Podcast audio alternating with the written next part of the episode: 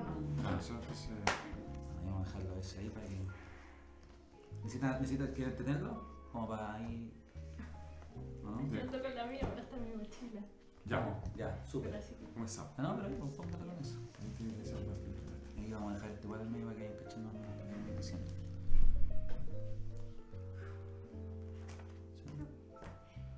Ya. Cuando ustedes quieran. No, no, no, no, aquí No, no, no. estamos hablando de nosotros, ¿cachai? Aquí estamos hablando de nosotros y la cámara es un... La cámara. La cámara te ama. Parte de esa, de esa premisa, la cámara te ama. Olvídate de la cámara, no Claro, existe la ¿no? cámara. Y relajémonos Sí, nomás, estamos conversando. tranquilo, ¿Cómo están? ¿Cómo les va? Claro, si la cuestión no es. Sí, no, no, no, tranquilo. Dejemos las formalidades tan así estructuradas, así como Claro. están, aquí estamos con los profes, bueno, les vamos a hablar de esto y. Los profesores nos presentan, se presentan ustedes, Claro, o sea, Y no- dicen su no cargo. tan relajado tampoco, porque- Claro. dicen sus cargos. Claro. Y bueno, esta es una jornada de información en el cual nosotros como colegio y centro Vamos, estudiantes vamos a queremos- comparar ambas constituciones Claro. con la intención de informarnos. Sí, eso. Así que preséntense, somos centro estudiantes, estamos junto al profesor Cristian. Así que, Hola, buenas. Eh, mi nombre es Francisca Salazar. Soy presidenta del Centro de Estudiantes. Y yo soy Antonia Bustos, soy encargada de cultura, partícipe del Centro de Estudiantes y estamos aquí con el profesor Cristian Caro y el profesor Luis Escobar. Hola, hola. Hola, ¿qué tal? ¿Cómo ¿Cómo están? están? Gracias por la invitación. Muchas gracias, sí. Bueno, Estamos más que nada aquí en un contexto informativo. Vamos a hablar un poquito sobre el plebiscito que se viene prontamente, el 4 de septiembre, para decidir sobre la nueva constitución que va a regir el país. Exactamente. Muy bien, muy bien. Bueno, eh, primero que todo, ¿no es cierto?, dar las gracias al Centro Estudiantes de dar esta instancia para poder comunicar a la comunidad escolar en relación a este tan importante plebiscito que tenemos el 4 de septiembre. Nosotros queremos eh, realizar un análisis, un análisis comparativo entre la constitución actual que nos rige, que fue formulada en 1980, y la constitución que se vota eh, apruebo o rechazo este 4 de septiembre. Para eso trataremos de comparar ambas constituciones para establecer más o menos cuáles son las diferencias y cuáles son las semejanzas también. Para eso, hablar un poco del origen de cómo surge este nuevo proceso. Bueno, este proceso eh, responde a la legitimidad del proceso constituyente, la cual emana de la comunidad que se organiza políticamente. Eh, no tenemos que olvidar que este proceso constituyente nace de una demanda eh, social, la cual se hace carne, por así decirlo, en esta constitución o en esta propuesta de constitución, la cual votaremos. Para ello vamos a hablar un poco del origen y tenemos de contrastar estos. Bueno, yo voy a hablar de la constitución eh, que nos rige actualmente, el profesor Luis dará algunas indicaciones de la constitución que se votará. En primero decir que esta, la constitución del 80 nace del mandato de la dictadura cívico-militar, eh, la cual, ¿no es cierto?, se designa a una comisión de estudios constituyentes. O sea, hay una constitución de expertos que trabajan en la realización de esta constitución. Esta está compuesta por nueve abogados, todos designados por la dictadura cívico-militar. O sea, son expertos, pero estos expertos son designados por el organismo que en ese momento nos regía, la cual era una dictadura. ¿no? Sí, sin lugar a duda. Y la comparación que hacemos en función de, esta, de este origen, obviamente nos invita también a poder reconocer cuál fue el origen de esta nueva propuesta constitucional que vamos ¿no es cierto? a aprobar o rechazar el 4 de septiembre. En ese sentido, recordar que eh, el 2019, en octubre del 2019, ¿no es cierto?, se produce un estallido social, el cual va a ser conducido políticamente en el acuerdo del 15 de noviembre para el establecimiento de una nueva constitución. ¿sí? Se va a realizar un plebiscito, se acuerda políticamente eh, la conformación de un plebiscito en el cual, ¿no es cierto?, se decide por amplia mayoría, ¿no es cierto?, que sí queremos una nueva constitución y que esta se va a redactar por un órgano, ¿no es cierto?, que va a ser elegido democráticamente, ¿sí? En una primera instancia se escogen a 155 constituyentes o convencionales constituyentes elegidos, ¿no es cierto?, por cada uno de los ciudadanos y ciudadanas de este país. ¿sí? O sea, estamos dando cuenta que, que, en síntesis, ¿no es cierto?, el origen es que de esta nueva mandato constituyente nace, ¿no es cierto?, del contexto de la población, podríamos decir, es un acuerdo transversal, o sea, fueron todas las instituciones políticas del Congreso que se pusieron de acuerdo para hacer este plebiscito y está hecho de una forma democrática en el cual se escogieron 55 constituyentes. 155. 155. Decir algunos datos más o menos para que vayamos ilustrando lo, cómo suceden estos procesos constituyentes. Bueno, El plebiscito de 1980 eh, fue un proceso que fue irregular, ya que no existen registros electorales en aquel proceso. Pero lo que se sostuvo en aquella época, que la constitución se aprobó con un 67% versus un 30% que, entre comillas, negó ¿no cierto? La, la validez de esta constitución. Pero uno de los componentes importantes a considerar dentro del plebiscito de 1980, como bien decía el profesor Cristian, es que fue de manera irregular. No existía un padrón electoral en el cual pudiésemos contrastar si efectivamente la cantidad de votos correspondía a la cantidad de eh, ciudadanos que estaban votando y eso evidentemente le resta legitimidad al proceso. Por su parte, en el 2020 se realiza el plebiscito constitucional para ver si nosotros queríamos como, como país eh, redactar una nueva constitución y este es la segunda votación más alta después de la segunda vuelta presidencial del año pasado, donde sale electo el actual presidente de Chile, Gabriel Boric, en donde el 50%, como 68% de la población, participó de este proceso, dando como resultado que el 78,27% aprobaron una nueva constitución versus un 21,73% que la rechazaban. ¿sí? En ese contexto debemos obviamente mencionar que eh, sin lugar a duda es una situación nunca antes vista dentro de nuestra historia, es primera vez que la constitución emana, ¿no es cierto?, desde la decisión ciudadana de cada uno de nosotros y de nosotras, eh, por lo tanto, sin lugar a duda, manifiesta ahí una, una importancia sustancial en nuestra política actual. ¿sí? O sea, claro, estamos, estamos hablando de, de un proceso eh, nunca experimentado dentro de la historia del país.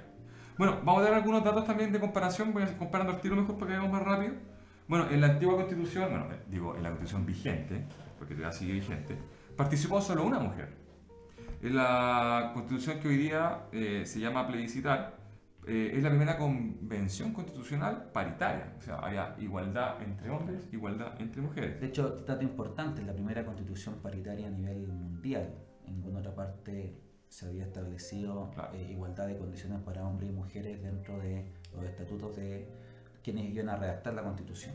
Bueno, otro dato también importante es que la constitución del 80 no incluyó a los distintos representantes políticos. Bueno, como estábamos en una situación de dictadura, eh, solamente se incorporaron en los grupos que eran partícipes del régimen dictatorial.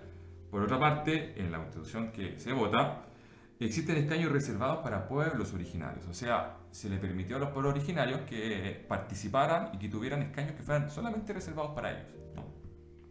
Otro dato también, el texto ha sido reformado, el texto constitucional vigente, ha sido reformado en 59 ocasiones. O sea, varias veces ha sido reformado, siendo quizá una de las más importantes la realizada por Ricardo Lago. Sin lugar a dudas. De hecho, muchos manifiestan que a partir de esa reforma realizada por Ricardo Lago, la constitución vendría a ser eh, de Ricardo Lago y no de la dictadura cívico-militar. Sin embargo, como su nombre lo dice, fue una reforma. La estructura en su base sigue siendo la constitución de 1980 a pesar de todas estas reformas que se han realizado.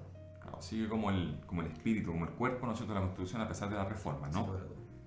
Y también, ¿no es cierto?, la constitución que se vota, existe una participación social, civil eh, considerable, ¿no? O sea, es la primera constitución que se vota democráticamente para plebiscitarla. También se hace un plebiscito de salida para aprobar o rechazar si esta quedó, si gusta o no gusta a la población en común, o sea, lo cual es inédito en las constituciones, quizás a nivel mundial, ¿no?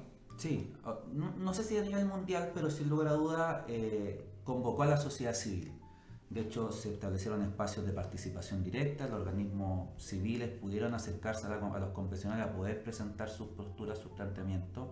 Eh, se hizo un proceso de, participación también con votación de la ciudadanía para aprobar ciertas propuestas. Esas propuestas llegaron a los espacios de discusión, algunas se materializaron dentro del texto, otras claramente no, pero de, alguna otra manera eh, hay presencia de la sociedad civil dentro de la discusión. Eh, que obviamente permite de alguna otra manera eh, escuchar todas las voces. Exactamente. Ahora, ¿qué te parece? ¿Qué les parece si empezamos a hablar de lleno de lo que es el proceso y ver un poco la estructura de ambas constituciones para que empezamos a hacer las diferencias y, veamos menos cuáles son las diferencias y cuáles son las semejanzas? En cuanto a la estructura, ¿no? Eh, la constitución vigente tiene 15 capítulos, tiene 143 artículos y 51 normas transitorias. La constitución que se plebiscita este 4 de septiembre tiene una estructura de 11 capítulos, 388 artículos y 57 normas transitorias. O sea, se asemejan de alguna forma. No obstante, en cuanto a los artículos, se nota una diferencia más o menos plausible. ¿no? Estamos hablando de 143 artículos de la Constitución vigente a 388.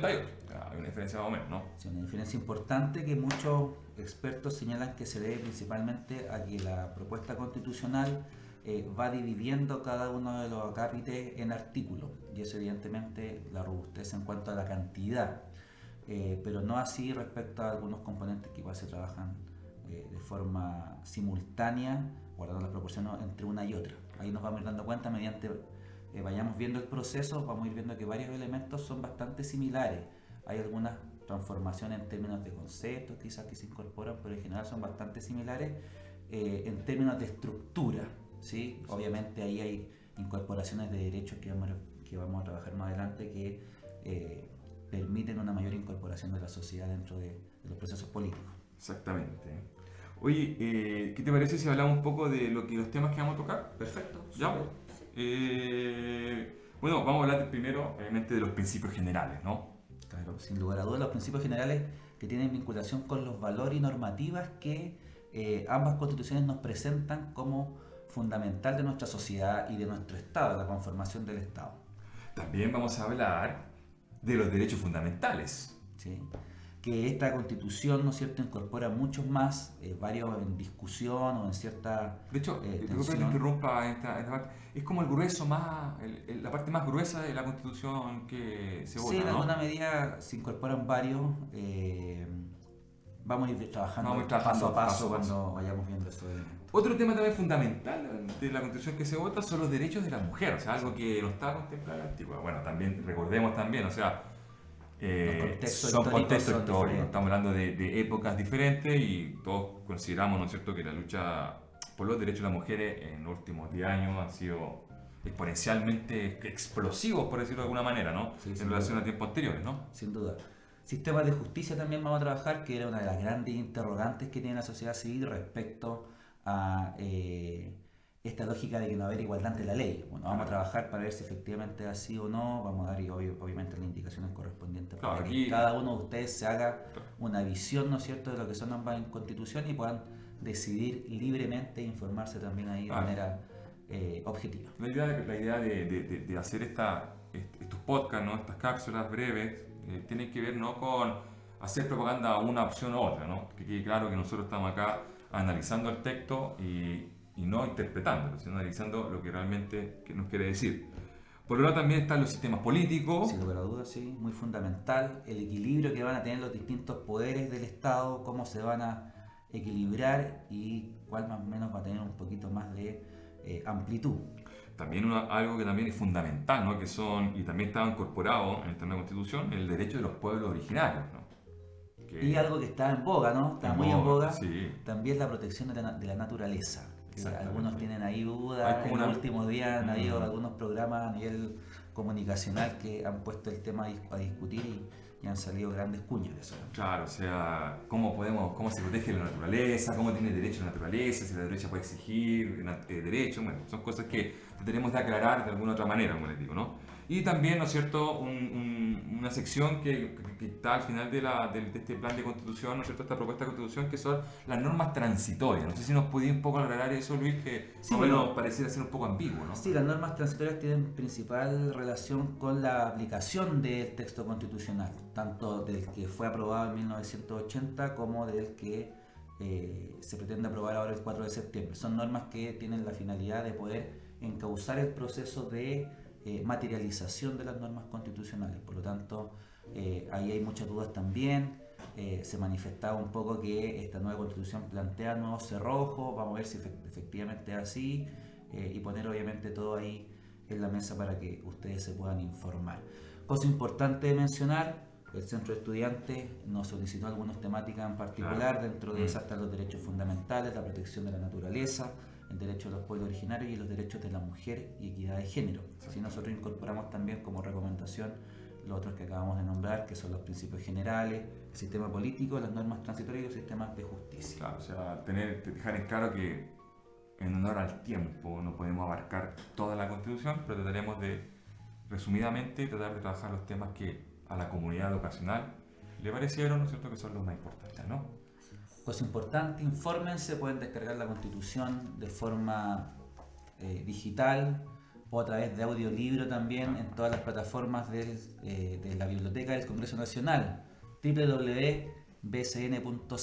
Exacto, muy bien. Hay, hasta aplicaciones circulan de Sí. la Constitución, o sea, yo creo que es muy importante eso, recalcarlo, porque la idea es que todos se informen, ¿ya? O sea, no hay mejor eh, interpretación que la que yo mismo le puedo dar hasta texto. al texto. Así que llamamos a la comunidad a informarse y a trabajar en esto y nosotros estaremos, trataremos de estar eh, paulatinamente haciendo estas cápsulas informando a la comunidad en relación a lo que es la Constitución. ¿Alguna duda, inquietud que puedan tener ustedes como Eh, representantes de los estudiantes? Bueno, de, de todas formas, en la calle Villavicencio, eh, con las tarrias, hay, hay una oficina que entrega copias gratis de la propuesta.